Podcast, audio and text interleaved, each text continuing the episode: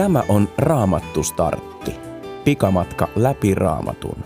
Saat sadan kohdan kautta yleiskuvan koko Raamatun tärkeimmästä sisällöstä ja sanomasta. Tervetuloa mukaan! Raamattu Startin on tehnyt Raamatun lukijain liitto ja lukijana on Pekka Laukkarinen. Kuljemme parhaillaan Raamatun aloittavan ensimmäisen Mooseksen kirjan loppupuolella ja seuraamme Jaakobin perheen vaiheita. Jaakobin lempipoika on myyty sisarkateuden uhrina orjaksi Egyptiin. Lopulta koko perhe siirtyy sinne nälänhätää pakoon ja jääkin sille tielleen odottamattoman pitkäksi ajaksi. Jumalan perheen elämä ei siis ole ruusuilla tanssimista, mutta kaikilla vaiheilla on tarkoituksensa – ja monenlaisia yllätyksiä tulee.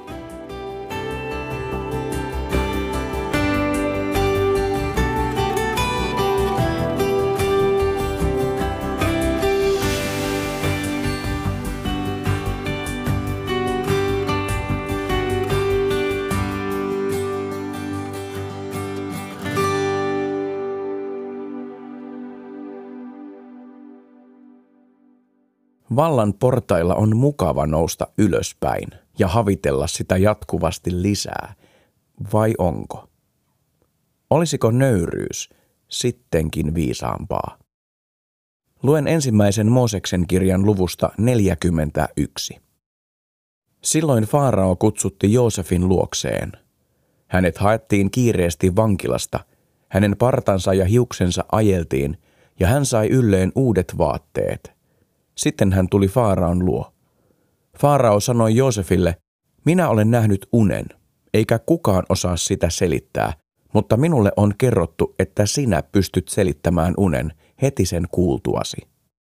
Joosef vastasi, minä itse en pysty, mutta Jumala voi antaa Faaraolle suotuisan vastauksen. Kun sanoin, että Jumala on näyttänyt Faaraolle, mitä hän aikoo tehdä, tarkoitin tätä.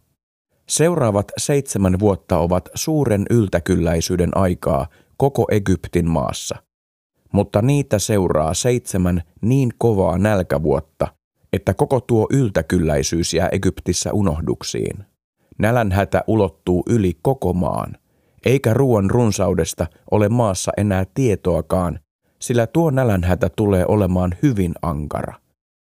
Faaraon unen toistuminen taas merkitsee sitä, että Jumala on asian varmasti päättänyt ja panee sen pian täytäntöön. Siksi Faaraon tulisi nyt valita viisas ja taitava mies Egyptin käskynhaltijaksi.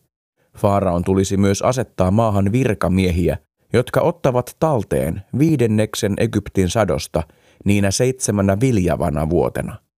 Heidän tulee koota noina tulevina hyvinä vuosina talteen kaikkea syötävää ja varastoida Faaraon valvonnassa viljaa varmaan talteen kaupunkeihin.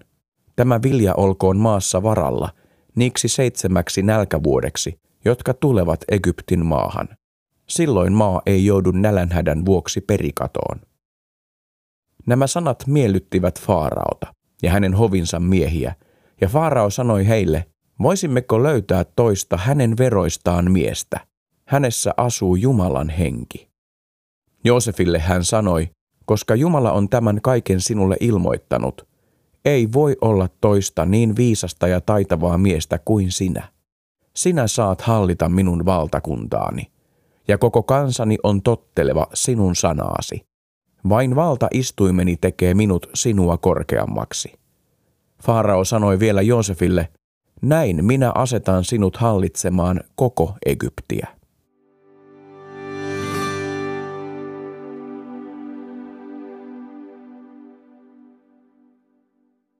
Joosef oli elänyt Egyptissä orjana ja lopulta joutunut syyttömänä vankilaan. Ystävät unohtivat pitää hänen puoliaan, perhe oli jossain kaukana ja nuoruus kului. Elämä näytti luisuvan lujaa vauhtia alaspäin. Silti Joosef ei ollut menettänyt uskoaan Jumalaan. Ehkäpä vaikeudet olivat vain syventäneet hänen uskoaan. Joosefin veljet olivat aikanaan halunneet tappaa hänet, nimenomaan unien ja niiden tulkinnan takia. Nyt sama Jumalan antama lahja pelasti hänet. Veljilleen Joosef ei ollut maininnut saaneensa uniaan Jumalalta. Olikohan hän itsekään täysin ymmärtänyt sitä?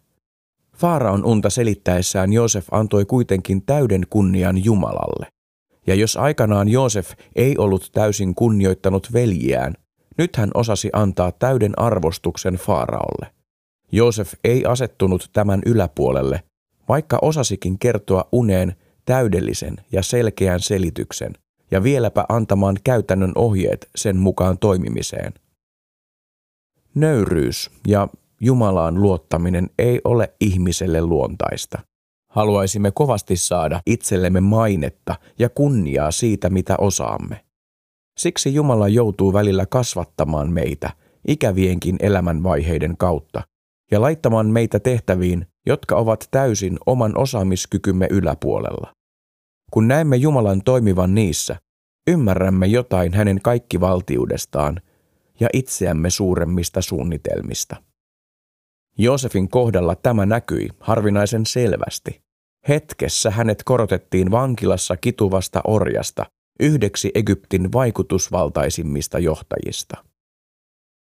Jos haluat lukea enemmän siitä, mitä Joosefille Egyptissä tapahtui, raamattustartti.fi nettisivustolta löytyy vinkki laajempaan lukukohtaan jaksossa nimeltä Vallan portailla.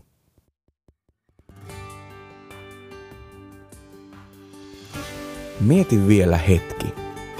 Millaisissa elämäntilanteissa ihminen voi oppia luottamaan Jumalaan?